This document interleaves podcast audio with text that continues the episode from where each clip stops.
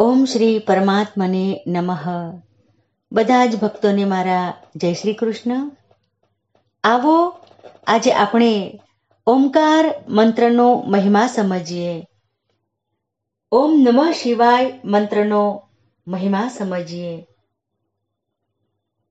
ઓમ હે જીવન હમારા, ઓમ પ્રાણ આધાર હૈ. ओम ही करता विधाता, ओम पालनहार है। ओम सबका पूज्य है, ओम का पूजन करे। ओम ही के ज्ञान से शुद्ध अपना मन करे। ओम है दुख का विनाशक ओम सुखों का सार है। ओम है करुणा का सागर, बहती अमृत धार है। ओम के मंत्र जपने से शुद्ध रहता तन मन धन। ओम प्रभु के गुण गाने से धर्म में बढ़ती है लगन। ओम ही जीवन हमारा ओम प्राण आधार है ओम ही करता विधाता ओम पालनहार है देवाधिदेव महादेव सृष्टि स्थिति संहार તિરોભાવ અને અનુગ્રહ આ પાંચ કાર્યો નિત્ય કરે છે સંસારનો આરંભ કરવો એને સૃષ્ટિ કહેવાય. એની વૃદ્ધિ કરી એનું પાલન કરવું એને સ્થિતિ કહેવાય. એનો નાશ કરવો એને સંહાર કહેવાય. એનો ઉદ્ધાર કરવો એને તિરોભાવ કહેવાય અને મોક્ષ આપવો એને અનુગ્રહ કહેવાય. આ કાર્યો સારી રીતે થઈ શકે માટે જ મારા પાંચ મુખો છે, એમ મહાદેવજી કહે છે. ભગવાન મહાદેવજી કહે છે કે મારી કૃપાથી સૃષ્ટિના સર્જનનું કાર્ય બ્રહ્માજી કરે છે.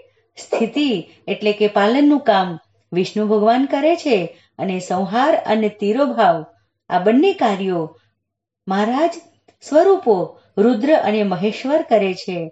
પણ અનુગ્રહનું કામ જે ઉત્તમ કાર્ય છે. અનુગ્રહ એટલે મોક્ષ આપવો. એ કાર્ય હું સ્વયં કરું છું, એમ ભગવાન કહે છે. મહાદેવજી કહે છે કે, જો જ્ઞાન સિદ્ધ કરવું હોય, તો ઓમકાર મંત્રનો જાપ કરો.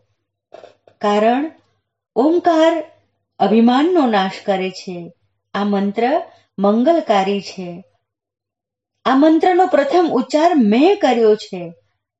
ઓમકાર દ્વારા જ મારું સ્મરણ કરાય છે. ઓમકાર મંત્રથી જ પંચાક્ષર મંત્ર ઓમ નમઃ શિવાય ઉત્પન્ન થયો છે. વેદો અને કરોડો મંત્રો પણ ઓમકાર દ્વારા જ ઉત્પન્ન થયા છે. ભાઈઓ બહેનો, કોઈ પણ મંત્ર હોય, એ જો તમે બોલો, તો એ માત્ર મંત્ર કહેવાય. પણ એ મંત્રની આગળ જો તમે ઓમ બોલો, તો એ મંત્ર મહામંત્ર બની જાય.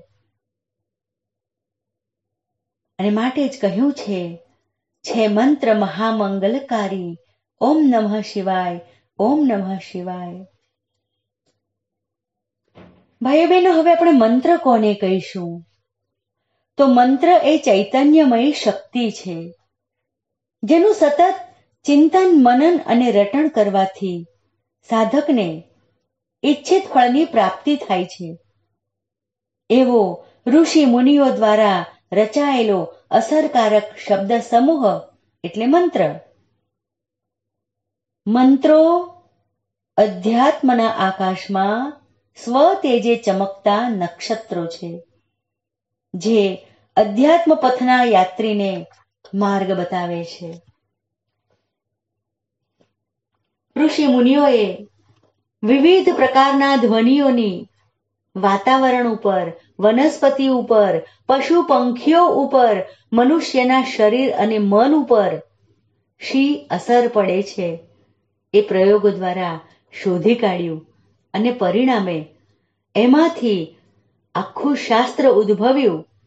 એ શાસ્ત્ર એટલે જ મંત્ર શાસ્ત્ર એમ કહેવાય છે, ભાઈઓ બહેનો, કે આધુનિક વૈજ્ઞાનિકો જે કામ યંત્ર દ્વારા પ્રાપ્ત કરે છે. એ આપણા ઋષિ મુનિઓ મંત્ર દ્વારા પ્રાપ્ત કરતા હતા. મનનાત ત્રાયતે ઇતિ મંત્ર, અર્થાત મનન કરવાથી જે રક્ષણ કરે એ મંત્ર. મંત્ર એ જ મહેશ્વર. મંત્રાધીન દેવતા એમ કહેવામાં આવે છે. દેવાધીનમ જગત સર્વમ, મંત્રાધીનાશ્ચ દેવતા. તે મંત્રા બ્રાહ્મણાધીના તસ્માત બ્રાહ્મણ વંદ્યતે.